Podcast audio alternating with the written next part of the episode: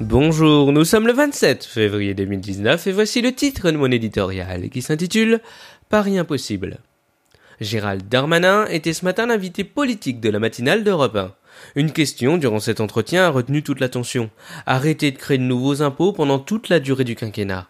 Si le ministre du Budget et des Comptes publics a préféré parler d'une diminution de l'imposition résultante directe d'une diminution des dépenses publiques, il faut comprendre que la course aux nouvelles taxes ne semble pas prête de s'arrêter.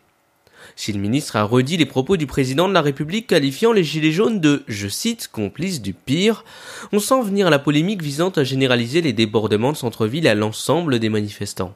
Cependant, après plus de quinze semaines ininterrompues, il serait illusoire de ne pas voir un mouvement ne comptant plus qu'une poignée de radicaux, antisémites et casseurs. À trois semaines de la fin du grand débat national, les sujets épineux comme la diminution progressive des allocations chômage, la baisse du nombre de fonctionnaires et la loi anti-casseurs, la colère n'est pas prête de s'arrêter.